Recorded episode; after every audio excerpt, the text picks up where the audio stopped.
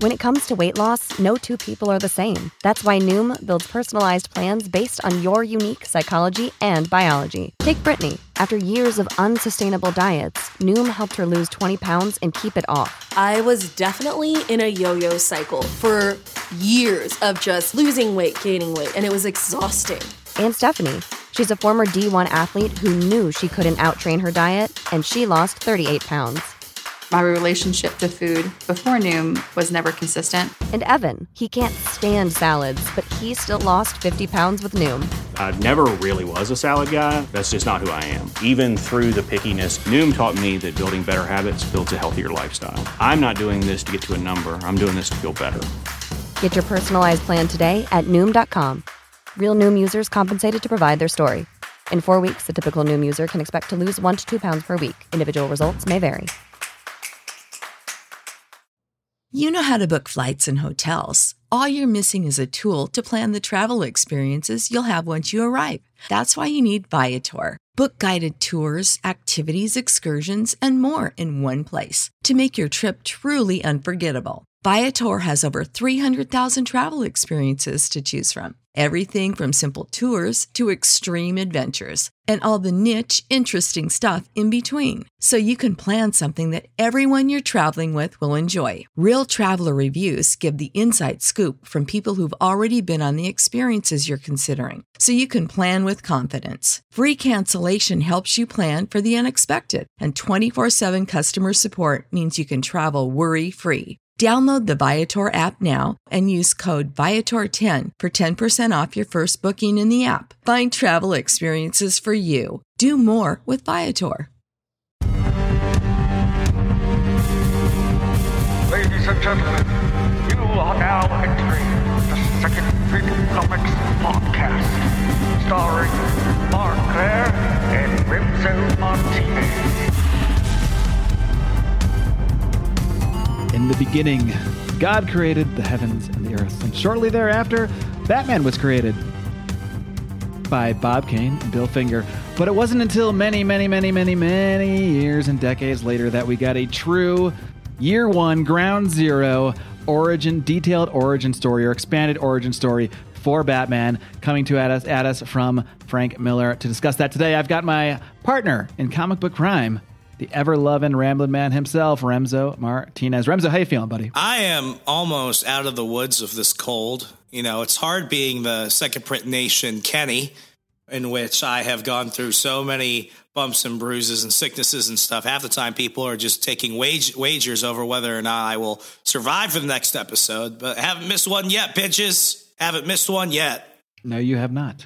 The streak continues. You actually have a, a better streak than I because I did miss one week that you valiantly filled in solo. So uh, this guy's been through COVID. This guy's been through mystery illnesses. This guy's been through me bitching about audio echo and uh, you know dressing up as a Taliban. I mean, this guy's done it all. We do it all for you people. But luckily, uh, I am producing today's episode, so you can hopefully talk a little bit less than uh, last week. And you know, But now I have the perfect Christian Bale voice. Rachel. Yeah, you're actually yeah, exactly. You're actually in the in the right spot for it. We should we should have swapped weeks once we found out the voice. So you know, feel free to interject with a little Christian Bale Batman whenever you think it's appropriate. But uh, I had poor man's Batman last week, so it's only appropriate now we go to real Batman. Yes, now we're going to real Batman.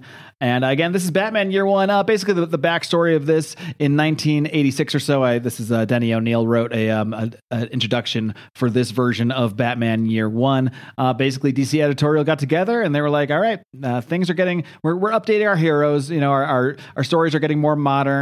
Um, we're going to do this and that, but we just we don't have any update to, to to give to Batman. Like we don't need to make him really darker necessarily. So what can we do here? And they decided uh, to bring on Frank Miller for a very short run on the main Batman title to bring us Batman Year One. Uh, basically, just a, a detailed chronicle of the first year that Bruce Wayne becomes the Batman. And this one uh, is written by Frank Miller, but the art is not by Frank Miller. Frank Miller is, of course, as we discussed, uh, I think the what's this let's see we did 300 and we did ronin were the two big frank miller books and he did he was he the artist on on Ronin? He he was not on 300. Yeah, because that was one of the first ones that he really got to do on his own with his own unique style. He had done Wolverine before that, but this is really the first time that Frank Miller was known for the Frank Miller style. Uh, but for this one, Frank Miller opted to bring on another artist by the name of David Mazzucchelli. So uh, we will discuss his art and the writing of Frank Miller in this uh, episode. So before we dive in, Remzo,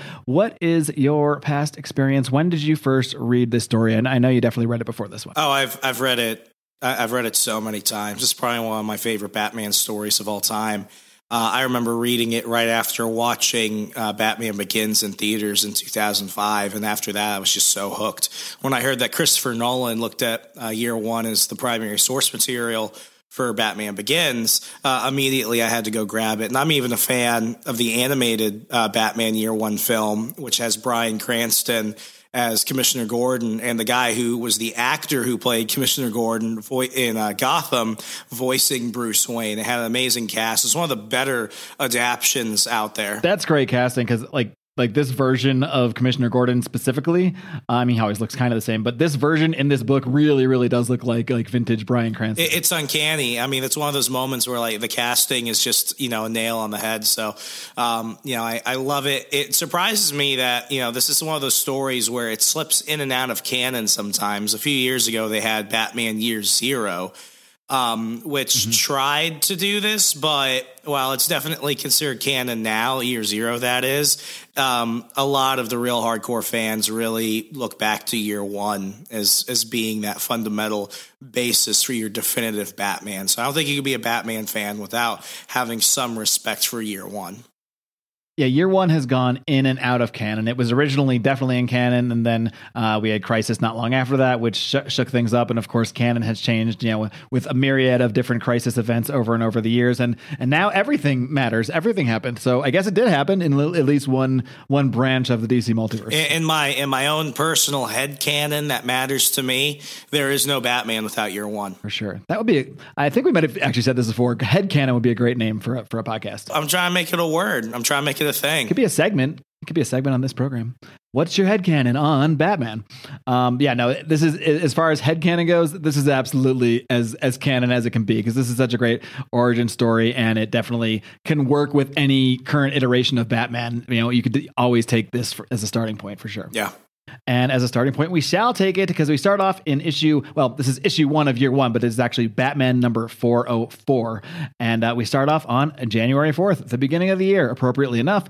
And uh, we are in Gotham City, and we're basically, um, we're basically seeing at the same time um, uh, Commissioner Gordon, who's like moving into Gotham to take uh, to take a job with the uh, Gotham PD, and at, at, the same time, Bruce Wayne is flying into Gotham um, after a 12 year uh, hiatus, and we learn this from a series of. I, first of all, they have like these co narrations, and this is kind of uh, an element that Frank Miller uses throughout the story, where um, you know uh, Gordon is narrating, you know, narrating whatever's going on with him, uh, Bruce Wayne is also narrating, and then sometimes these narrations just sort of cross over and collide with each other as they actually end up interacting in the real world. Um, I just want to address that right off the bat, since, since I'm talking about it already. What what do you think of Frank Miller's use of the, the kind of the co narrations here to sort of move along the story and, and interweave the tales of, of Bruce Gordon, Bruce Gordon, of uh, Bruce Wayne and Jim Gordon? Because I think one thing that Year One really solidifies and really um, helps make a lot of sense down the road for future Batman stuff is is that relationship and the trust that develops between Bruce Wayne and Jim Gordon. Last week was probably a good contrast to this because of the with those Moon Knight issues that we covered. We got very 70s vintage, um, you know, third person narrator. So the narrator is there. He knows the story. He has a very clear and present voice, but the narrator is not one of the characters. He's not one of the inner monologues. The narrator's just there.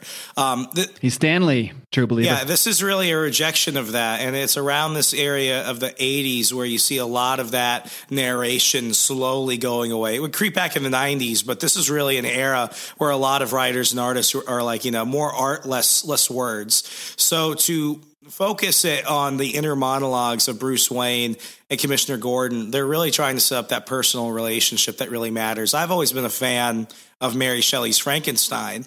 If I remember correctly, Frankenstein was that way because you got the inner monologues of um, you know Doctor Victor Frankenstein, but you also had the inner monologues of the Frankenstein monster. And what it did was it allowed you to look into each man separately so you could understand the other better. And I think going of that tactic, um, you know, it's something that uh, influenced my writing a lot with with my second book, which was fiction. I tried to really pull that in each way, but I mean, Frank Miller really knew what he was going for for this one, and I think it what it does is it not only makes it just stand out as a story, but this is why people go back to this and they're like, this is canon. This is this has to matter because mm-hmm. we've never had a better fleshing out of the psyches of these characters ever after that. Yeah, this is too good not to matter. Not, not to spoil our reviews at the end of this, but I think it's probably already pretty obvious that we're, we're going to end up writing this fairly highly. Um, but yeah, so we see we also get another narrative feature that was used quite a bit around this time, uh, both by Frank Miller and Alan Moore. And this is what I always just call the news. And that's where you see like a series of newscasts that are sort of updating you on things. And the, this is effective too because you know a lot of this stuff you would never get from Bruce Wayne's uh, own head narrative in a, in a way that made sense. You know, they're recapping that Bruce Wayne has been gone for 12 years, is just returning to Gotham, uh, blah blah blah. He's just, just this 25 25 year old rich kid just just coming back from doing God knows what for the for the last 12 years or so. Um, of course, we know what he's been doing. We know what he's been up to.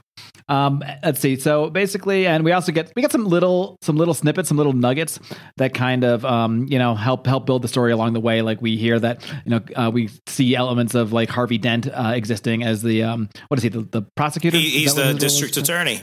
District attorney. That's that's the word I'm looking for. I'm not a legal man, Remso. I'm just a comic book guy just a simple man.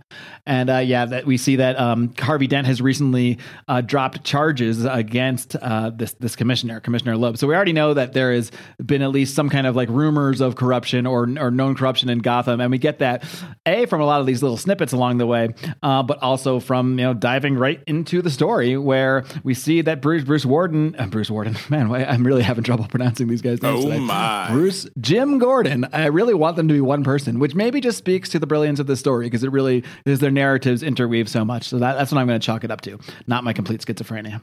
Uh, but yeah, um, Jim Gordon is partnered with this guy, uh, Flass, and uh, Flass is he's an asshole. He's a piece of shit cop.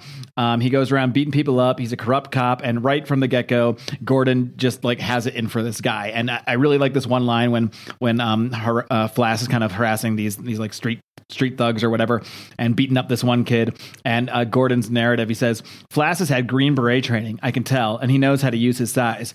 I watch and I don't do a damn thing, and I memorize every move. Next panel with a up close on Gordon's eye for future reference, which I just really love that from the beginning. Like they they show you that Gordon is a no nonsense motherfucker. Like he is not into this corruption shit, and he he can detect bad seeds.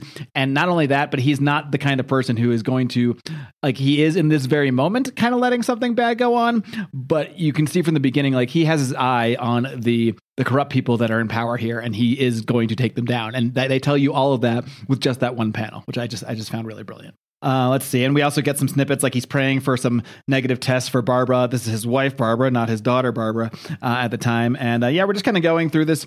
Um, we're kind of, again, we're into this whole story is, of year one is interweaving between uh, um, Jim Gordon and Bruce Wayne. So we also kind of see um, as we're proceeding through the months here, we go to February 21st, February 26th. Bruce Wayne is like just practicing karate basically at the mansion. Uh, you know, he's he's breaking bricks with his hand, breaking trees with his legs, um, and and this stuff does tie in later. Like there's a specific panel where you see Bruce Wayne literally just kicking a tree in half, and this ends up you know play this plays a part in the story going forward. So he, Frank Miller, and this is something Frank Miller, Miller is always great at, is dropping little snippets, uh, dropping even if it's just like a little panel here or a panel there or, or a, a, a, line here or there.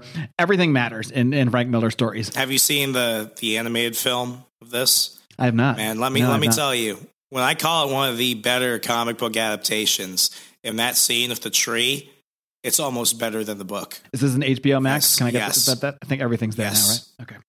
All right, well, that is my long, long, long list of things that I, I say I'll watch that Remso recommends so that worth I, it. I rarely get to. Um, let's see, moving along here. Yeah, I have my last note. Bruce kicks down trees. Um, yeah. So basically, um, as the months go on here, there's one night where um, Gordon goes out and he gets beat up by a bunch of uh, Flass's flunkies. Um, he gets, you know, and, and this is kind of interweaving uh, with images of Bruce Wayne, who is getting dressed up for his first night out. And what, what Bruce is now doing, he's not putting on a costume yet, really. I mean, he is putting on a costume, but really he's just dressing up not as a billionaire. Like he's driving his like limo or whatever his fancy car is. I'm not sure. It's a black something or other.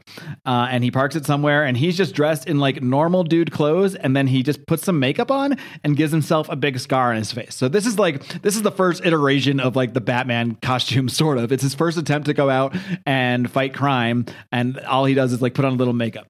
Um, so then he goes into um, while while while Jim Gordon's getting beat up. Uh, Bruce wanders into the the Gotham City, I guess, red light district, as you might want to call it. So we have all the red light things happening. You know, there's there's petty crime all around, and there is uh, prostitution, and this one little prostitute who's like literally like 14 years old, old, um, is talking to Bruce Wayne. She's like, "Cheer you up," and he's like, "I doubt it. How old are you?" She's like, as young as you want me to be. This is kind of really fucked up, actually. It's Frank Miller. considering how young this girl is. Yeah. But you know he's he's you know he's setting this up for a reason. Like this is why Bruce is doing this stuff because there's some bad shit going on in Gotham. Someone's got to do Yeah, something about it. Chicago's a terrible. I mean Gotham.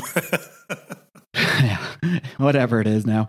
Um, it- I don't know if you noticed this, Remzo. I never made this connection before in my in, in my- my entire life. The name of this of this 14 year old prostitute does it ring a bell? Her name is Holly. Ho- Holly. Are you making any connection from a, a recent writer of Batman?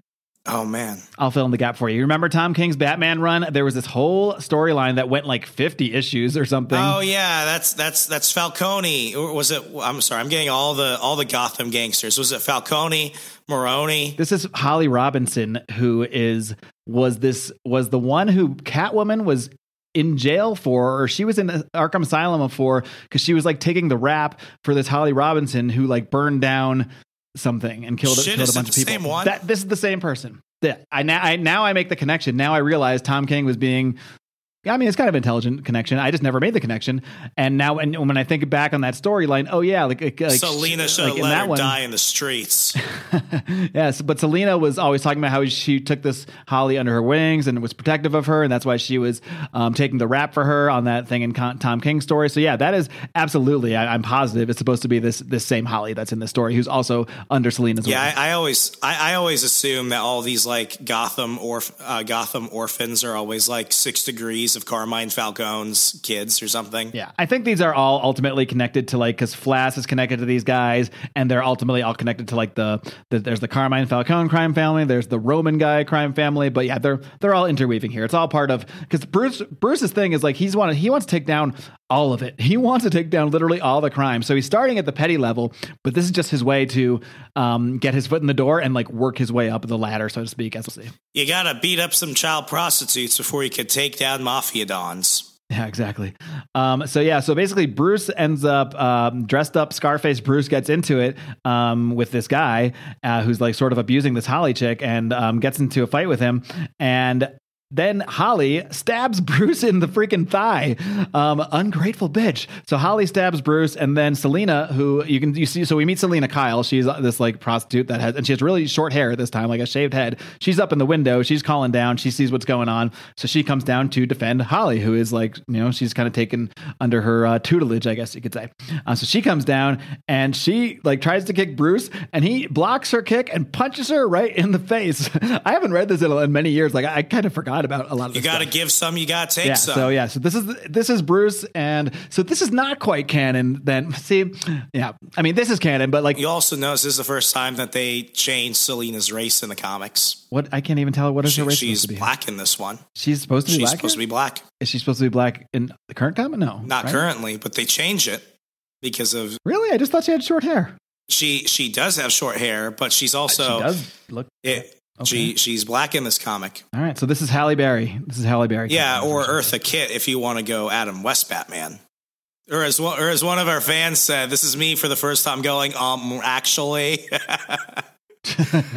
Actually, actually, yeah, we got a great review. Do you have those reviews in front of you, by the way? Yes, we got a great review where um, one of our one of our fantastic new fans uh, said that we uh, we are not. He's grateful that we are not one of those comic book podcasts that comes across with that um actually vibe, which is very nice. I, this is from Ed Lockman on on Apple. Really funny podcast. You can hear their love of comics come through without completely nerding out and um actuallying.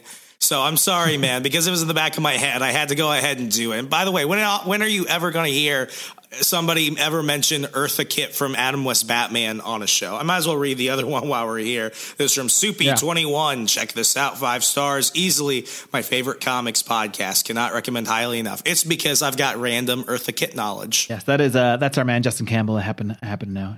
Good Attaboy. Uh, continuing on here, yeah, but like this is Bru- Bruce's first attempt to like break into the uh, the criminal underworld is not going well. He gets stabbed in the leg by a teenager. He's got to fight this freaking other prostitute here, and then the cops show up and they shoot Bruce Wayne in the neck, and he's like, "Oh shit, oh shit, no, I can't let them take me in." Like, and he's like, you literally see him like blacking out and passing out, and he does get pass out, and he wakes up, and he's in the back of a police car. So this is all his first attempt to like fight crime, and it has gone horribly, horribly wrong.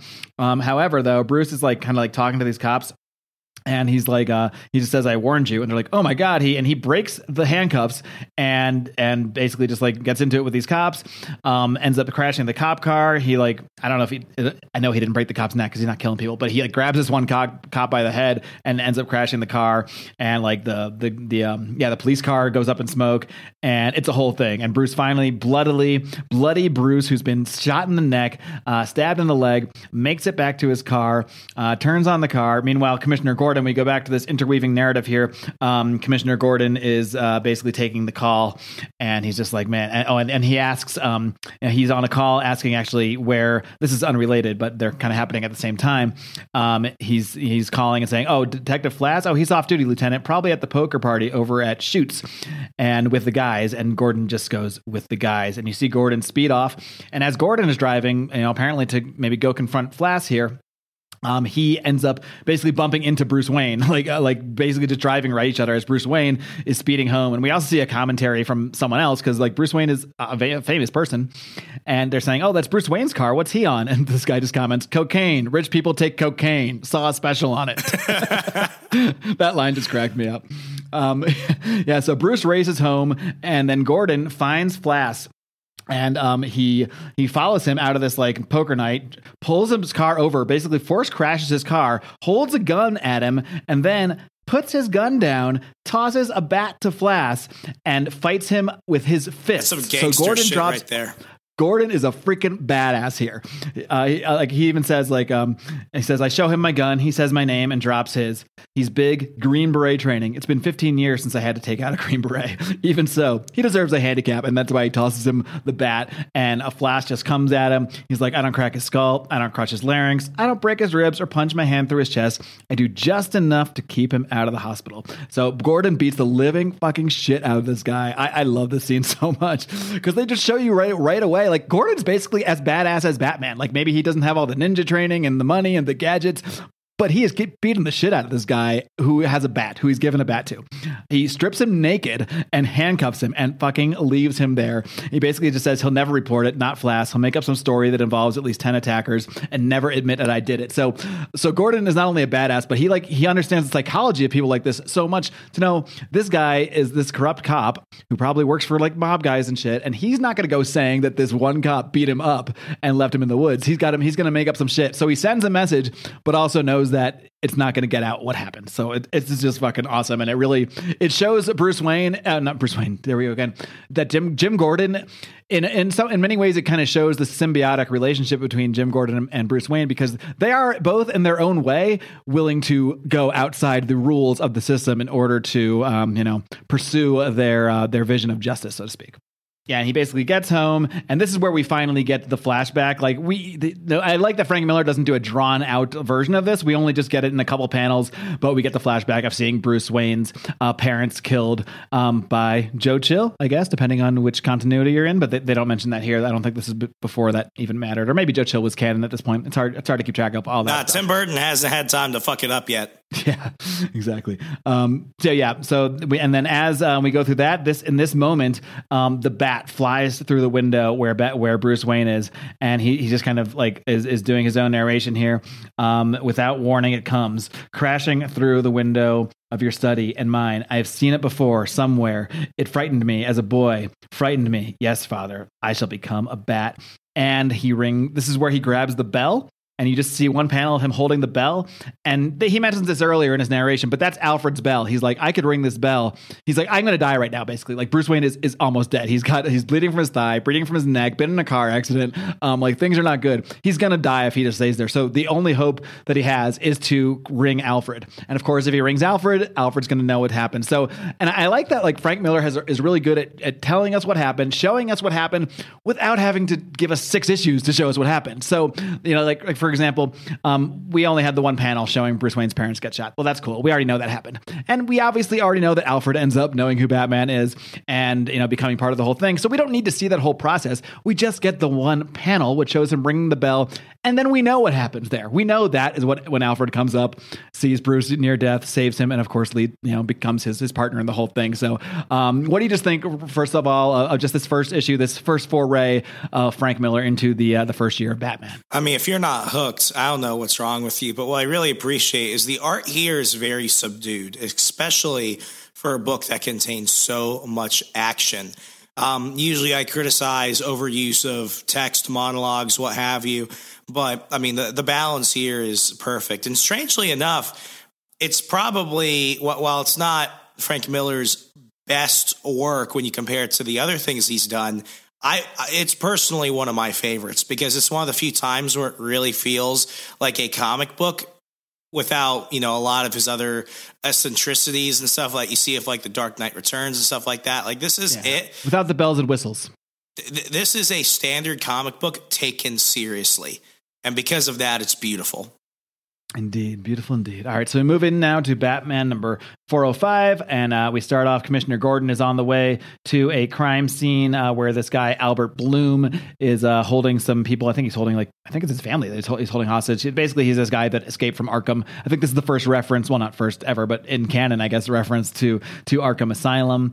And uh, at the end of the day, Gordon just goes in there again. This is like his thing. Goes up, drops his gun to like show the um, show that he's now coming in there unarmed, and and Meanwhile, Barbara is watching on TV. Barbara, who you can clearly clearly see is pregnant, who we know is pregnant with the future Batgirl Barbara Gordon. Um, and he goes up the stairs, walks right in. The guy's pointing his gun at him. Ooh, I don't know if I should correct you. Oh, go ahead. Well, um, actu- actually, actually, um, actually, me. I just um, made that assumption. So it's Barbara's older brother, James Jr. Oh. I didn't even know that was a person that existed. Oh, he's a serial killer. Actually, okay. if we want to get into it, but Actually, actually, yeah. Now, now we're gonna do it all the time. Now, that, now that we got one guy that, now we are gonna be those guys. Look, look, look what's happened here. Um, but actually, uh, Jim Gordon then goes up and just walks right up the stairs, and the guy, the guy's kind of nuts. You know, he's just saying no lunch, no lunch, and Jim just goes, "I'll order out," and the guy's like, "Said no lunch, no gangrene lunch." And and Bruce just and Gordon just goes, I know, I know, and he and the guy's pointing a gun right at his head. This guy has balls of steel. Like like they really build up the character of Jim Gordon here. Uh, like this is much this is as much Batman year one as it is Jim Gordon year one. I, I gotta say, even maybe even more so. You could argue this is more a Jim Gordon story than a Batman story. Uh, but Jim just walks right up, doesn't stop moving, disarms him, like punches him in the face, and you know, and saves the day. So Jim Gordon is like he's the best freaking like detective, best freaking cop that exists on this squad, and he's he's making waves uh, with the good people and the bad people. So the press loves him. You know, he's like a press darling. Uh, but you know, the people above him, especially this Flass character, obviously uh, for for his own reasons as well, they're not they're not exactly very happy with him. Um, so yeah, they just continue to. We just see like as April goes by, um, Gordon is kind of getting the attention of the commissioner, and um, yeah, and he's he, and we, this is where we kind of learn. Um, it's kind of implied throughout that the commissioner is sort of corrupt and is working with uh, with Flass and has his own guys kind of within in the department that are are sort of on his side. Um, but he's got his he's got his he's got his eye on Gordon. Let's put it that way. And, uh, meanwhile, let's see. Um, yeah, actually recounts uh, his own. Uh, there's a funny scene here where Flass recounts his own encounter with Batman, but he makes it out like, "Oh yeah, I was, I was I was busting up this cocaine deal." But when we actually see what's happening, and obviously we know he's corrupt, he's like in, as part of the cocaine deal. Uh, but he is describing his encounter with the Batman because now the, through the various news reports and such, we hear like reports of this Batman character, um, who's who's of course Bruce Wayne donning this this Bat mantle and, and going out and continuing to do his thing. Um, so yeah, the, as the months go on, there's just you know reports of the Batman while Jim Gordon continues to move up the ladder.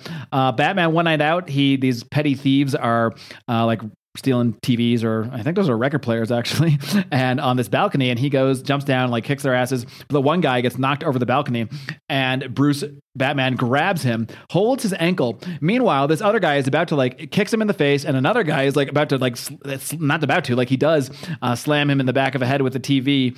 Um, so now Bruce is kind of getting his ass kicked by these guys while still holding the, on to the the original guy that fell over. So like again, you learn so much about the characters through through so little. Through just a very simple scene here, you see that Bruce is a a badass, like, but also that that this is not perfect. Like he's making mistakes in the beginning. He's making big mistakes, mistakes that can almost cost lives, that could cost his own life. Um, he's kind of getting his ass kicked here a little bit, mostly because he's trying to save the one guy. This is one of the few times where it's like you really remember that while Batman is a superhero, he has no superpowers. Exactly. I'm rich, as Batfleck would say.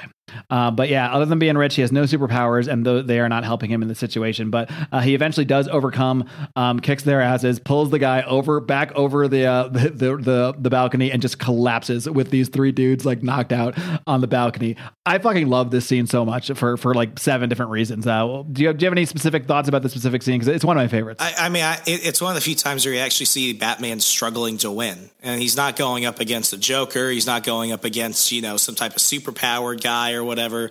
This is like gangbangers versus Batman, and Batman is struggling to live. So while this is definitely one of those moments where it's like, man, he really fucking sucks right now, it's also one of those moments that reminds you that, you know, even though we're in the realm of fiction where we're dealing with these larger than life alpha characters sometimes, you know, while they're trying to ground it in reality, the reality is you don't just become a badass overnight because you got some yep. training. Um, so moving on, we are now into the month of May, and uh, I like I like that they always kind of update us with the actual dates here. So now we're May 15th, so it really gives you a sense of like how much time is moving on quite quite specifically here. And Gordon, he's clearly like the superstar now. He's because so there's another scene I didn't mention when he first comes in and is talking to Commissioner Loeb. He goes to pull out a cigarette, and the commissioner's like, "Don't smoke that here," and he so he puts it away. And now Commissioner, uh, not Commissioner, but not yet, but Jim Gordon is leading this meeting about Batman, and he's just smoking away. Like so, you can clearly see how his his status has changed. Like he can get away with smoking now. And uh, also this Flass guy is in there. And it, this is May, so this is like I think this is three months later, and he's got the neck brace on. So they're still showing he is still reeling from getting the shit beat out of him uh, by Jim Gordon here. Um, and actually, I, I, I, skipped ahead earlier. This is where Flass recounts his meeting of the Batman or what what have you. Um, so Flass knows he's real. And um, you know, this this whole this whole basically Gordon has been put in charge of, of the Batman case here because Batman has committed I think he says like seventy eight acts of assault in the last like three months or something like that. So uh, while Gordon is sort of a, a, renegade of his own, he is also the one tasked uh, charged with the task of tracking down this other renegade who is you know serving justice in his own way as well. Uh, we then get a scene here. This is when we meet um, uh, Carmine Falcone, and he is on the phone with someone who I believe is the commissioner. I think they're making it. They don't really show you, but we, we kind of know. And um, yeah, they're basically talking about this Gordon guy coming up. They talk about the Batman. Uh, but as this is going on, we see Batman. Uh, he's doing something outside here, and in the end, he ends up busting up this this Carmine Falcone party. He like gasses the place and comes in and basically just uh, he basically just serves a warning to them. He comes in and says, "Ladies, gentlemen, you have eaten well. And I like how they show this one butler, this one frame of this butler, like he's he's he, he's holding this um you know this a lid of like this um this flame that is like I don't know, and he just he just puts it back on while uh, Batman says, "You've eaten you've eaten Gotham's wealth, its spirit. Your feast is nearly over. From this moment on, none of you are safe." And so Batman has laid out his warning. He is done with just the street level crime. Now he is going to the heads of the crime families and straight up telling them what's going what's going down. So he's really he's getting a lot ballsier here as as the months go on here. Um, oh yeah, and his line he he says from yeah I just said that from this moment on none of you are safe. Um, and yeah, Batman's just working his way up the food chain. Um, then now Commissioner Gordon is like now setting traps for Batman. Essentially, he's like so we see this one uh, detective Essen who we'll, we'll learn more about in a bit. She is basically pretending to be a damsel in distress while a, a cop comes and like and acts like he's going to go after her. And Batman is there watching, and he knows it's a trap. He's like, all right, another one of these these traps here. Um, so he's Bruce Wayne is, is too smart for these traps. He he knows what's going on here. He only busts up the real crimes because he's that damn smart. Um, we also see an interesting scene here where um, Jim Gordon is talking to Harvey Dent. Also, along the way, like this other guy, uh, this other mob boss. We're in June now. The Roman has been found like tied up and like his, his car was taken. Like Batman is just sending like little warnings while he's busting up a lot of street crime. He's sending just more big time warnings to the the bosses of these things.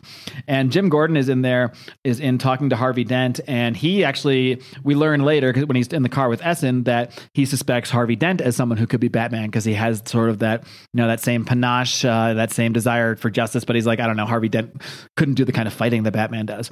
Uh, but we see when Commissioner Gordon is is in there uh, after he leaves the room, Harvey Dent uh, looks over his shoulder and says, "You come, you can come out now." And we see Batman behind Harvey De- Dent's desk. So we also learned that before there was a relationship there with with Gordon and Batman, that Batman was actually working with Harvey Dent behind the scenes, and they they never really show you how how that came about in here, but we, because this is not from his point of view, this is from the point of view uh, of Jim Gordon, really mostly. Even though we go back between the narratives, most of this this story really is from from Gordon's point of view for the most part. Um, so yeah, th- that part was the one thing that I, did kind of think like I guess I could have seen more about something more, unless I just missed it, but I don't think I did. Um, some some more detail about how you know how Batman began working with Harvey Dent behind the scenes because you're supposed to just kind of take it on a whim. It's like one of those accept the mystery moments. Yeah, because because I mean they're taking us through a year in four issues, so you know you're not going to see everything. You're just going to see sort of the progression of events. Um, meanwhile, um, Gordon is in the car with this detective Essen, and this is the first time that she brings up Bruce Wayne. She's like, someone because he, he's like, you know, it could be Dent, but he doesn't have the money for this. Like, you need an arsenal. Like this guy has an arsenal of weapons, and he says she says money. Well, Bruce Wayne is the richest man in Gotham, and being from out of town, you might not know this, but his parents were murdered by a mugger, I think. He was just a little boy at the time, and then and then Gordon says, um, somewhat foreshadowingly, "I could kiss you, Essen." Uh, so now Gordon also has sort of something on his mind that you know it could be Bruce Wayne. Meanwhile, this is right just as this is happening. Uh, there's this truck that like just drives by and um and like cuts off Gordon's car. And we also see Batman at this time, who is uh, you know probably just coming out of Harvey Dent's office. This is all all happening right after that meeting, and this guy is just driving this truck like like crazy. Gordon's like, oh, he's probably maybe he's on the pill, maybe he's on pills, maybe it's a heart attack, but either way, he's about to run over this like homeless homeless lady in the street. And Essen's crying out like, Lieutenant, he's like, take the wheel, and they they they their their car crashes. Um, and as uh, as this, and he he gets out and tries to stop this truck from from hitting this lady.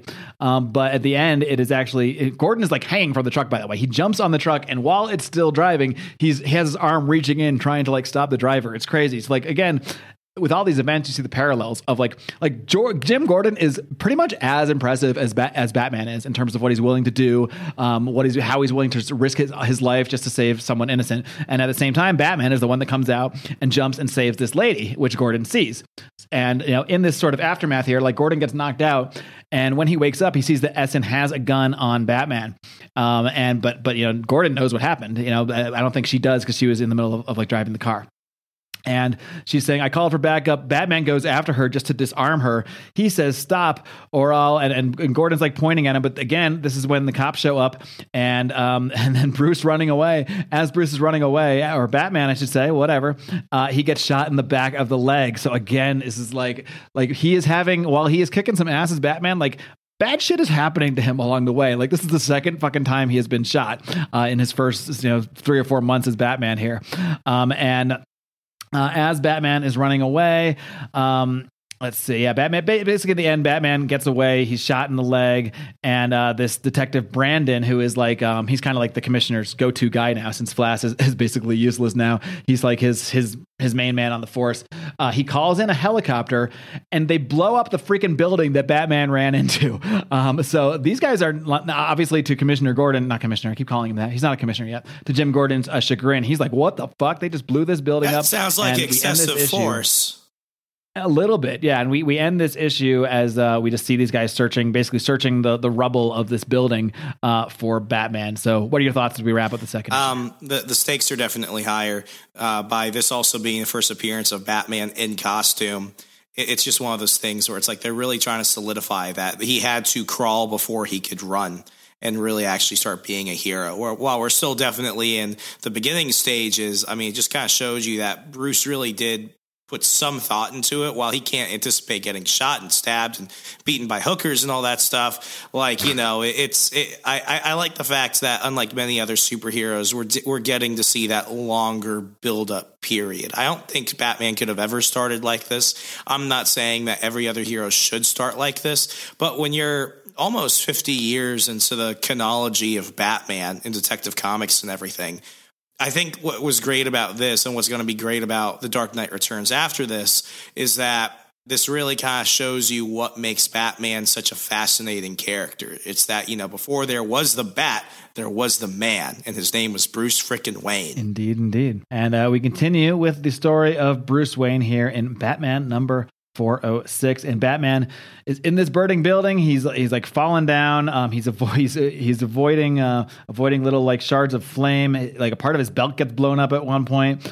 Um he ends up picking a lock because he's a master locksmith apparently and has a lockpick on him um to go into this you know, this kind of hidden room of this building. So he's basically hiding out within like a sub basement of this burning building that everyone is searching for him in. Um we also see uh this is june 7th by the way moving on. And we see uh, Selina Kyle again, uh, who is in this room uh, with uh, with Holly and with like a billion cats around her because she is, of course, a freaking cat lady. She has lots of cats, and uh, basically Holly says like, "Hey, uh, there's there's these explosions outside," and and um, and Selina's like, "Christ, there's it's not even light out. It's five in the morning," and she's like, "Hey, I'm being serious. Things are blowing up over by Robinson Park." Um, and he says, "Well, maybe Brandon's cornered a jaywalker." Of course, they know Brandon because all these cops use all these prostitutes. like this is a very you know corrupt. corrupt you place. wonder why in like, Gotham "Turn- City is only hundred dollars a month. right. Yeah. In the end, like they figure out that there's something going on with this Batman character who they've kind of had their eyes on, and they know that he is cleaning up a lot of the street crime. So um, essentially, Selina decides she's gonna go help out the Batman here. Um, so yeah, she basically gets starts feeding her cats and says, "All right, I'll grab my uh, grab your coat. Let's go." They're gonna go help the Batman somehow. Um, and yeah, basically, Batman is a real tricky bastard. He's basically like hiding out in this room and also like hiding from the cops um, at the same time. And at one point, he is able to like he like throws this gas canister down at them, and uh, basically he's really good at like sort of outsmarting these cops that are even while he's in this um, confined space uh, without ever like killing any of them too, because that, that's you know that's his thing. He don't want to kill nobody. Oh, unless you're fucking Tom King and you want to do a Joker Riddler war and drive me crazy with that. But we're not gonna go there. We're not gonna go there, Remso. Um, oh, yeah, uh, he also like hits um hits these cops with like this dart gun, and now there's this cat that's showing up, and, and at one point I think it's I don't know which cop it was, I can't tell if it's Brandon or one of the other cops like tries to shoot the cat, and, and Bruce is like not not having that not having that shit at all. Don't fuck with cats. Yeah, I mean basically most of this issue is just it it's it's just Batman kind of like playing cat and mouse, so to speak, I guess you could say, uh, with these cops uh, throughout this like building as it's burning down, as they're as they're seeking him out, as he's doing things like hitting them with dart guns and um, and evading them, and he and Batman actually like saves this cat, who is of course one of Selina's cats, uh, saves this cat from being shot by uh, by these cops, and uh, also, and yeah, um, Gordon's one of Gordon's partners who we see a lot. Uh, Merkel, I don't know if he's one of the partners, but he, he gets mentioned a lot. He gets shot uh, in the whole melee. He's actually shot by the cops. They're shooting at Batman. So he's like, "You freaking maniacs! Like this is insane! Like you're chopping buildings on the on the to try to kill this guy. You're shooting other cops. Like this has gone nuts just over this one guy." Um, and yeah, basically in the end, these cops are coming for Batman, and this is where he kicks out this one column, and like basically the whole building comes down and everyone disperses. And this is like how Batman kind of gets away. He he basically punts. I, I don't know if this is Brandon or one of just one of the other cops, but he punches this one cop right in the gut, and he's like, "Oh, you're the one that tried to shoot the cat." So like, there's a little like John uh, John Wick style uh, stuff of justice here, where like you can sit, tell Bruce has it in even more for this guy because he tried to shoot the fucking cat. He's like, "No, you, I'm not just gonna run away. I'm also gonna punch you in the stomach and throw you out of the building uh, on my way out." Um, so yeah, and then Bruce is just fighting his way. So this is the, the callback to that beginning um, scene where he kicks the tree. Is it, this is the, basically the same panel essentially art wise when he kicks out this column that helps him uh, get away, and he's just he's just kicking cops' ass. This is all in self defense. Oh, and there was there was something that happened before this I, I didn't reference, but he basically did has something some device on him that helps him like call bats or something like that the bats were drawn to. So as he's escaping, it's, it's the it's the sonar signal. the sonar signal, exactly. Yeah. So as he's as he's like fighting these cops, all these bats come down, and um, then um, so they're like all just like going around all these people here and all the cops, and then Bruce gets on a motorcycle, um, and he basically uh, somehow he has the bats follow him, so they're following this cloud of bats. But then by the time they catch up to the cloud of bats, Bruce is gone. So he's already taken off and just sent somehow sent the bats going still, and this one cop car just like flies off the dock because it was following the bats off the dock uh, into the um, I don't know, is Gotham on the ocean? Maybe into I don't think it's on the ocean. I don't know where Gotham is. I still can't figure it out. It's different in every every canon and every uh yeah. It, it felt so weird watching Superman versus Batman Dawn of Justice, knowing that like Metropolis and Gotham are only like a bridge away from each other. Well, yeah, I th- didn't we look it up in one episode? Yeah, I think it's like they're like Baltimore and DC basically. Yeah. So that kind of is yeah. I mean they're close, Or, which actually does and- make some sense. Yeah, I mean, or or uh, or Jersey and, and New York. I mean, it's but just in, in the Christopher weird. Nolan films, I think they're like clearly in New York. So it just it just depends. Yeah, and, and Gotham is more of like an island too. Yeah. Like you've got to cross a bridge to leave Gotham. it's like Manhattan. Which is, Manhattan, basically. yeah, Anyway, it's wherever you want it to be at any, any Gotham moment. is in your heart. Exactly. The real Gotham are the friends we made along the way.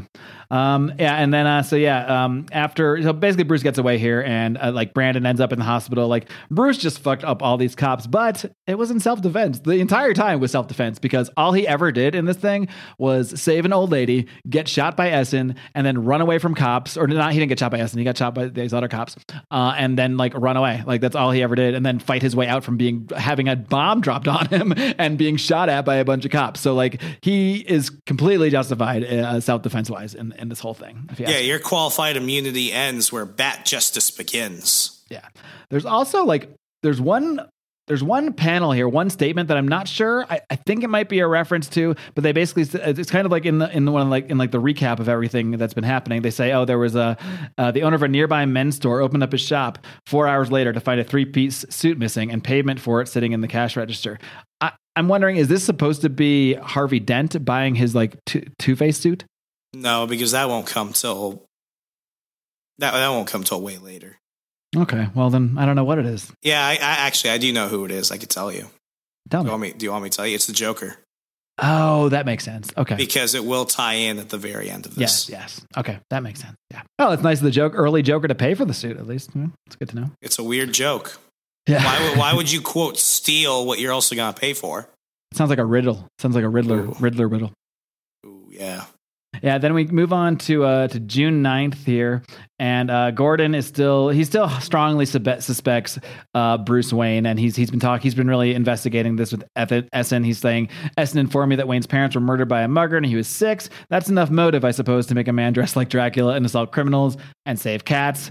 Uh, so he also saw, saw him saving the cat. So he's like he like knows that Batman's a good guy instinctually here. He says Wayne's butler informed me that his boss has been skiing in Switzerland for six weeks, uh, and also that that he injured his leg when he was skiing. Of course he did because he has to have an explanation for being shot in the leg, which of course Gordon knows that he got shot in the leg. So it's clear like Gordon is uh, easily catching on to the fact that Bruce Wayne is Batman, but he you know he's he's also not really trying to prove it either. Because after after what just happened with the old lady and him seeing the cops go after him, Gordon knows like this is my guy. Like this is the guy on my side. There's even no though I'm working for the police. bringing him in. There's there's Exactly. bigger things to worry about. Exa- Exactly. So like Gordon is still technically on the case of Batman and he is trying to figure out his identity, but he's also sort of like he's not really zealously going after him either. He's definitely like developed that respect with him at this point.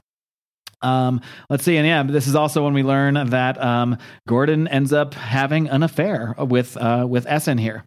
Um, and at the same time, Selina decides to she beats the shit out of her um, Stan, who is like their pimp basically, and takes Holly, and they're they're out. They're they're changing the line of work. She says, "I've got an idea." So Selina's going to go into a different line of work. Um, I don't know if, if theft is theft more more honorable than prostitution because you know I mean, in the end of the day, one of these is consensual still, although maybe not in the in their case when they're ki- kind of like being held by this uh this mean pimp. So it's, it's not well, clear. well, you know? well, well, well, why are the pimps always mean? Well, this one was actually mean. so Oh yeah. I, I'm not trying to look. I am the first one who's not going to try to paint a broad brush on the pimps. You know me. I'll- I I'll defended defend- drug dealers in the fourth episode of this show, so you know where my stance is. I'll, I'll defend. I'll, I'll defend the pimps. I don't know how a pimp is different than a than a boss at nine to five. Sometimes they can both equally yell at you, threaten you, and then tell you they're the only thing good for you. The only difference is the product they're selling at the end of the day.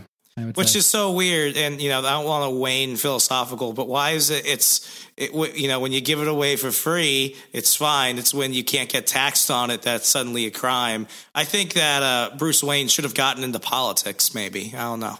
perhaps. uh, they, they, someone should do a storyline where Bruce Wayne becomes the mayor of Gotham. I'm surprised that has that been done yet. Has that not been done yet?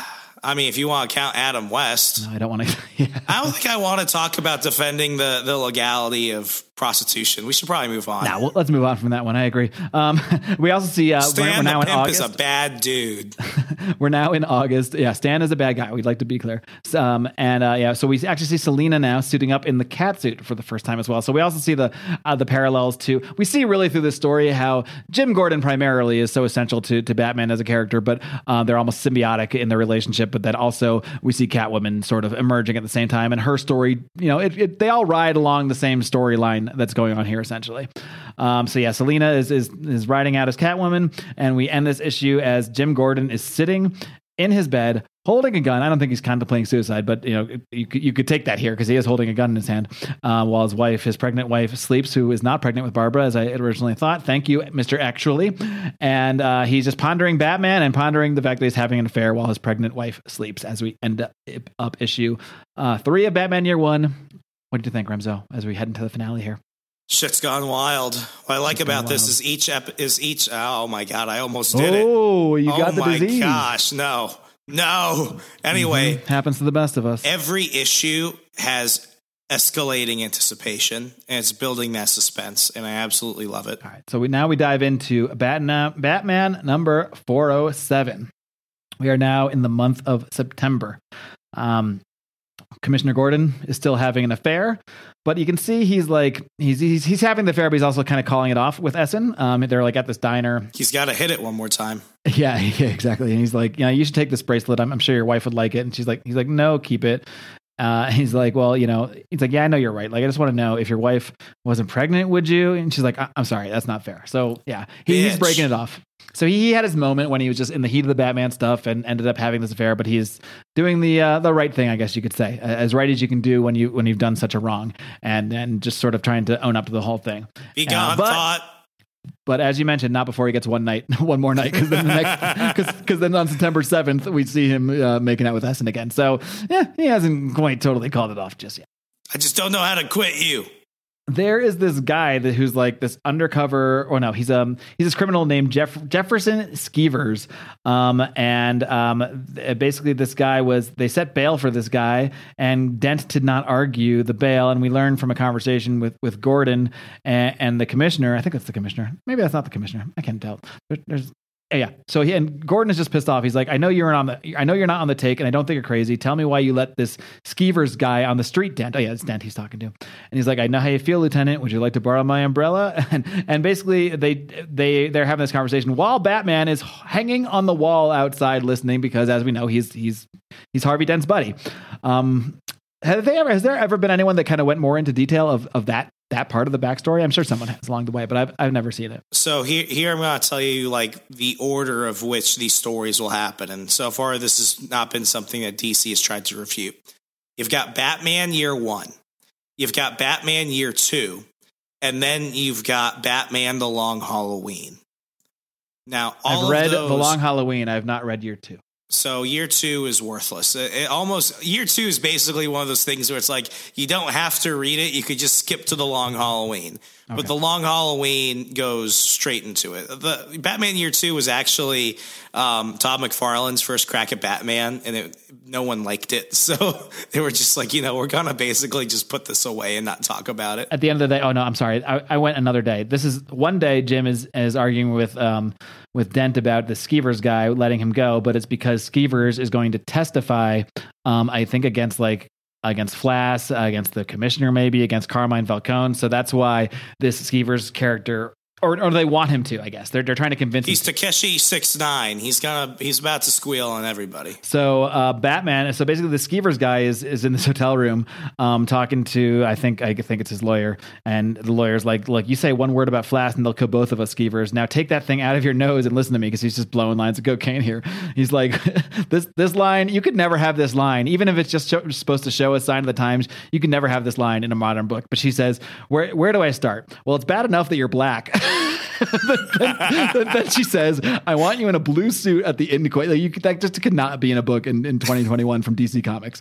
Uh, I want you in a blue suit at the inquest with a tie. Make it black. Same for the shoes. None of that pimp stuff. She's like, don't wear your pimp gear. Um, and and I, I can't I can't get too into it, but I was I was filing a, a suit against a former employer a while back, and I thought about throwing it on discrimination grounds. And my lawyer, also, I'm Puerto Rican, and that's yeah, well, well, my lawyer was like, I don't think you're going to get through court very well. And I'm like, what are you talking about? She's like, because you sound too white. And I'm like, how dare you? No, so this is basically the inverse of that. You know, lawyers yeah, got to tell you what's up. it's it's very it's very realistic. I'll give it that. It's Lawyers funny go that- past the bullshit. It's funny the timing of this. This actually reminds me the same yesterday when I was prepping for this episode. On that same day, my wife had never seen it before. We watched the last episode of Seinfeld. I don't know if you've ever seen the last episode of Seinfeld, but this is this really reminded me of a scene where Jackie Chiles is in there telling like Jerry he should wear this different tie and telling them how they all need to dress different. And then Kramer's like, "How do I look?" He's like, "You always look fantastic, Mr. Kramer." oh, it's so fucking funny. Um, so anyway, Batman uh, after Skeevers is done talking to his lawyer, lawyer leaves, and Batman uh, breaks in and beats the shit out. Like real, like Skeevers' eyes are red and popping out of his freaking eyeballs. And the lawyer's like, "Are you all right?" And he's like, uh, "Yeah, yeah, I'm fine." he's like, "All right, better lay off that coke." And she just she just leaves. Meanwhile, um, and Batman says like, "You can never escape me. Bullets don't harm me. Nothing harms me. But I know pain. I know pain. Sometimes I share it with someone like you." So while Batman does not kill, he's willing to kick some ass and he's willing to make you know put people in pain just like Commissioner Gordon. They're they're very very similar in their approach to everything. Uh, next on September 12th, the very next day, magically Skeevers is there and he wants to talk to Harvey Dent. He wants to cop a plea. So now we can see the big picture that Harvey Dent let Skeevers out of jail because he's working with Batman and he knew he was working with Batman, coordinating with him to go and uh, you know basically rough up Skeevers. So Dent is like I guess technically corrupt. You know, he's going outside the law, but he's on the similar path as like Gordon and Batman. They're they're basically three rebels of the system that they work within the system. Well, Batman doesn't work within the system, but you know, Gordon and Dent both work within the system, but they very much break the rules, and they very much both end up in one way or another working with Batman uh, to bring down the crime. So I just love how this this lays the groundwork for so many characters here too, and especially you know knowing what becomes of Harvey Dent, it really does a lot to show you that he was really he was a good guy before before things went awry, so to speak. Um, he was really much a good guy, very much in, in the same vein as uh, as as um, Batman and as Jim Gordon. yeah, it makes it more tragic. Yes. Um, moving on here. So um, basically, uh, the commissioner is now, um, he's now, he calls Gordon into his office and he ends up basically uh, threatening him um, about his affair with Essen, which he sort of called off, but then he made out with her like a couple days later. So, and, and Gordon just like freaks out because he's got, they've got pictures of it. And this is when Gordon realized, like, oh, I'm in a fucking trap here. Like, I'm, I'm about to take these fuckers down and they got me in a bind here. So, Gordon, being the freaking swell guy he is, uh, well, first he goes to, uh, now we're in September 25th, and Gordon goes to meet with Bruce Wayne, um, who is like hanging out with this like foreign lady, and just he's kind of like acting like an arrogant prick, and um, and just he's like, oh no, I've heard you want to think I'm Batman. That's like hilarious. No, I've been skiing in the Alps and, and all this stuff, you know. And Gordon leaves here, and he's like, yeah, that's fuck. He, he he's talking to his wife now, who it's kind of weird. He brought his wife on this like thing to go meet with with uh, Bruce Wayne to see if he's Batman, but you This know, is whatever. why cops don't have long marriages. It seems. Yeah. Uh, but but as they're leaving, um, and and Gordon's kind of onto it, and she's like, I don't know, he doesn't really seem like the kind of guy that would bat, be Batman. He's a pig, and he's like, well, he's acting like a pig, that's for sure. But any man who'd wear a cape, and it's a cape, not wings, I've seen it. Anybody who'd wear a cape and hunt criminals might go pretty far to keep his secrets. Secrets. Damn it all. And then he pulls over and she's like, Jim, why are you stopping? And he says, Honey, there's something we have to talk about. And then again, you don't need to see what happens next because you know what happens next. So I loved it. I just love how Frank Miller is always able to tell us what happened. He's able to paint a scene in our minds of something without actually having to show us. He just has to show us this one panel of Gordon saying, "Honey, there's something we have to talk about," and you know he then had to tell her what was going on, um, which we had to do. Well, a for moral reasons anyway, but also because this this disarmed the one piece of ammunition that they had against him, uh, threatening him with this affair. So he just took that out of their you know, Rolodex at, at the same time. So um, served a couple purposes there. Um, let's see. Dum, dum, dum. Um, yeah, then we see, we also, as we go through, we're in like October now, and, um, you know, go, um, Jim's wife is getting calls, and then like she, they show her just saying, Yes, sir, yes, I know about Sergeant Essen. Please don't bother me again. Like, so she, she, she just knows it and is and kind of going along with it now, now that he's confessed and everything, and she understands why he confessed. What a freaking great wife, by the way, sticking by his side through. She wants that this shit. She wants that, that police pension for sure. Um, we also see that like there's some news reports of like a, a new thief who's on the prowl, so to speak.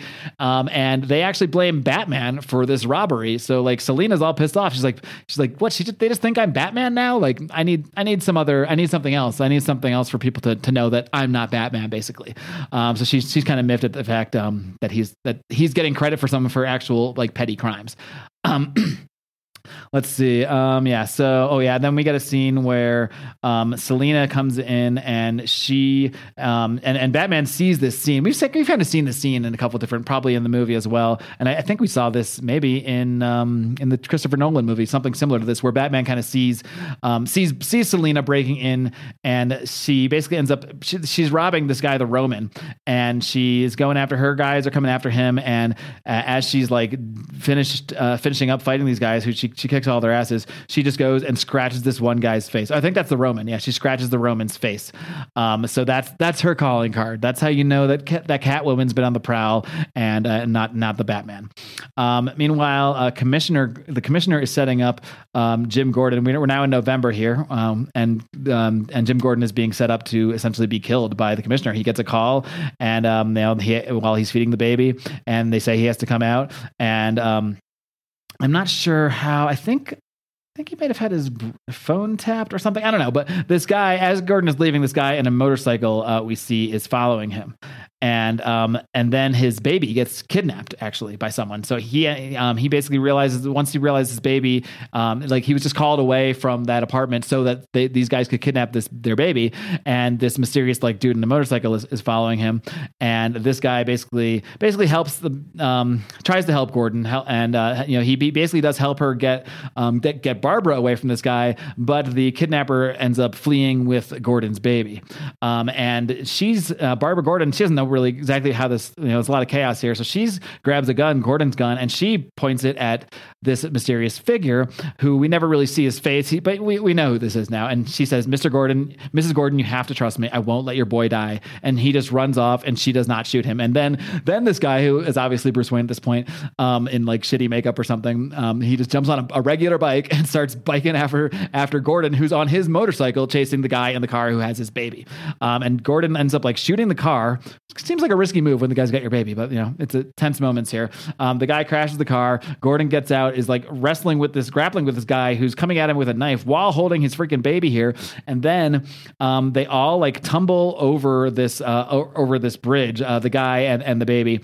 And um, as Gordon is like is like fighting this guy, the baby um, falls over, and we see the baby uh, flying as like as Barbara goes, and this and Gordon is like trying to catch the baby as well, and um and Br- the baby falls into this guy's hands, uh, who is of course Bruce Wayne, and we just see the scene where the guy is dead, the guy that was trying to kidnap the baby, and uh, you know Commissioner Gordon has got I keep calling him Commissioner, uh, Jim Gordon has uh, gotten his baby back, and this is where he says, "That's right, good boy, settle down, you're safe," um, and, he, and now, he's talking to uh to who's obviously Bruce Wayne. He says, "You must be wearing some ar- armor under that jacket," and he says, "Yes," and he says, "You know, I'm practically blind without my glasses. Sirens coming. You better go." So this is this is like the moment where and it becomes so clear why they don't like Batman and Gordon don't just work together because it's convenient. Like Batman saved Jim Gordon's freaking baby and and wife, and and literally caught his baby who was falling off a bridge. So like they don't. He doesn't just respect him because of what he's done in in you know fighting crime, just because of what happened with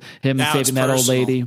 Yeah, now it's it's absolutely personal, and I love this so much because it really just it really show it really makes their relationship in later comics and later canon make even more sense. You know how the level of trust they have for each other it, it's, it's more than just strategic. It's more than just because they have the same objectives and the same goals in fighting crime. It's because he literally saved his baby, and so that that just I think it brings so many future stories uh, together so well.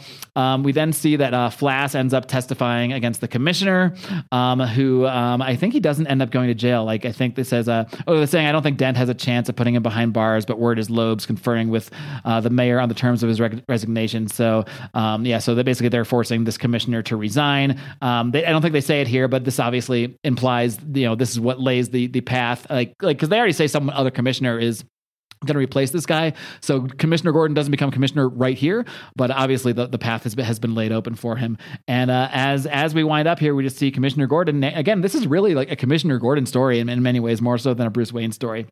Um, we see uh, Commissioner Gordon is just like on the roof smoking his pipe, uh, and he's th- thinking to himself, as for me, well, there's a real, uh, well, for, yeah, he's first saying Barbara's not crazy about the marriage counselor, but we're making progress. So, you know, they're, they're working things out. And he says, as for me, well, there's a real panic on. Somebody's threatened to poison the Gotham Reservoir. Calls himself the Joker. I've got a friend coming who might be able to help. Should be here any minute. So now we have solidified uh, this relationship between Batman and the Joker, uh, Batman and the Joker, Batman and uh, Jim Gordon. And uh, that does it for Batman year one. And I will just say, like, that scene this particular scene has been played out in like various different ways in, in many different formats, many different films. Um, and at the end of Christopher Nolan's, um, at the end of Batman Begins, Commissioner George Gordon uh, meets with Batman, and actually like it's kind of similar, but they're meeting together, and he's like, "Oh, there's this guy, the Joker," and he hands him like the Joker card, and of course that's what leads us to Heath Ledger's Joker, Ledger's Joker, and all that great stuff. Um, but that wraps it for Batman Year One. Remzo, let's have it. Let's hear it. Man, you do not have Batman without Batman Year One. I mean, this is not only uh, you know some great Frank Miller work, but it's just quintessential to the Batman canon. I'm giving the story a five out of five, and I'm giving the artwork a five out of five. I really can't think of anybody who could have done it um, like just like this. And I mean, we have. Uh, Todd McFarlane, who will come in for year two, which is almost immediately after this. And then we've got uh, Jeph Loeb, and I think it was Tim Sales who come in for Batman um, the Long Halloween, and that was a limited series that came. Out. We should do that one time. next Halloween. I'm just going to call it right now. yeah, now. Yeah, that would be cool. Um, you know, th- those those two. I mean, sorry, those all those three things kind of play around with each other, but like that way, you really get to see what I consider like the year one saga, which is year one, year two, and Long Halloween. Um, it's you know the others are good. I like Long Halloween. I did not like Year Two, but Year One is you, you, can't. I mean, so many Batman stories are based off of this as the grounding. I mean, you can't have it otherwise. The artwork is fantastic. The story is fantastic. Ten out of ten. Yeah, so this one, uh, I'm gonna I'm gonna agree with you on the writing. I, I can't find a flaw in Frank Miller's writing here. I, I just think it's is just so effective. He's such an, a, a, great writer. He's a great writer when he's writing long narratives, uh, and he's a great writer when he's giving you one line or one panel that tells you a whole story that you didn't need to actually see play out to, to understand what happened and, and to get a feel for how it happened. Uh, so I mean, this is Frank Miller. This is maybe it's not like considered some of his greatest work. I mean, it, it is, but you know, it's not necessarily one of the first ones that that comes up. But it's it, great to Batman. Me, it, it's not the best Frank Miller. Yeah, that, that's fair. But yeah, it, it is some of the best Batman, and it is a fantastic story. So I, I, I also am going to give the writing a five on this. I'm not going to go quite as high on the art, but it is excellent, and it does fit the story so well. But I'm actually applying something that, that you've talked about before, and I, I thought about this a little bit before the show. You know, you'll often say like, "Can I picture another artist doing this?" And this is actually one instance where, honestly, if I could, I think I would put I would put in Frank Miller on this art. Like I, I actually, and not because this is bad. This is great, but when I picture Frank Miller's art, like his art from um, from Dark Knight Returns, like in this, I actually feel like I, I kind of like crave Frank Miller's rendition of this. So that's the only reason I'm giving it a 4.5. It is a little bit of a quibble. The art is, is excellent throughout. There's just like, you know, a couple panels here and there where I'm like, oh, was that that cop? The same cop that, you know, I'm not exactly sure. They kind of look generic, but this is a very minor quibble because the art truly is excellent. But I, I got to say, I there's a part of me that would really have liked to seen, see Frank Miller's artistic rendition of the story. And, and, you see, this is why I gave this a higher rating than some of the other Frank Miller books that, that we've done in the past. Because my my my criticism to kind of you know tar- target your comment there, which I I agree, I understand where you're coming from. I've never been happy when Miller has been in charge of both the writing and the art for his books. Mm. I always feel like one thing takes. I think you rated Ronin pretty highly. I, I rated Ronin pretty highly, but I didn't give Ronin a ten. Yeah, well, no, that's true. I, I, think because Miller didn't have to worry about the art for this one, he let the dialogue and everything else really stand out. Mm-hmm. Yeah, there's something to be said for that too. I'm sure he does approach a book he's just writing much differently than when he's writing and drawing, because especially because when he's doing both. And, and, I, I apply that. I apply that to everyone though. I, I don't. I'm not a fan of the writer artist mindset that some people think they can get away with. I think there's something important about having a, a separate writer and a separate artist I will say I couldn't envision Savage Dragon any other way in that case. That, that's That- such that- a weird. That's such a weird exception, though. It is. It is for sure. Yeah. Yeah. Typically, I think you're right about that. Yeah, like he's the one-off. Yeah. Um, all right. Well, that does it. Uh, so that gives us a total of a 19.5 total SBC score. This is a very obvious must read. If you are a fan of comics, if you're a fan of good stories, if you're a fan of street level crime stories, um, if you're a fan of anything awesome, you got to read this. Like this is this is a quintessential comic book story. It's a quintessential pop culture story. Even if you just like Batman from movies or TV shows, like this helps you understand Batman so much more, no matter where you're coming from, because it really is a lot of the foundation, you know, especially for the, the modern renditions of Batman. So, um, really cannot recommend this highly enough. I will say. It's on Hoopla, folks. Hoopla is freaking amazing. We do not get any revenue from mentioning them. I just bring it up because I've, I've, it's really helped me find and read so many comics that I might not have otherwise physically found or would have had to maybe buy on Comixology if I couldn't find physical copies. Um, it's just a really easy way. Almost any quintessential story is on Hoopla. All you need is a library card. I did mine online, so I didn't even have to go to a library it's freaking worth it. And I wish I did make money pimping it, but I don't. But uh, you know, if, if you're looking to read some of these books that we talk about, almost everything that we mention is is on Hoopla. So I, I recommend it highly. Yeah. Sponsored by Hoopla for no money. Well, Mark, I am. Uh, I'm happy we finally did this. I think this is one of the first stories that you wanted to do when we started way under back. I think we got to wrap up the show because I'm going to go ahead and catch the first screening of Eternals tonight. So right. this leads into something else. If you love the show, if you love everything we're doing, if you want to go ahead and hear my spoiler free review that will be coming up this Sunday, well, past last Sunday because of time and stuff like that. So right now, by the time you're listening to this, I've got a spoiler free review of Eternals on Patreon. You can catch that and all the bonus shows for as little as $5 a month. Indeed. That's all I got. That's all I got too. So with that being said, uh, I just want to implore you to continue along this journey with Remzo and I, and to take some time out of your days, out of your weeks, to continue to read comics and change the and world. change the world. Good night, America. Adios.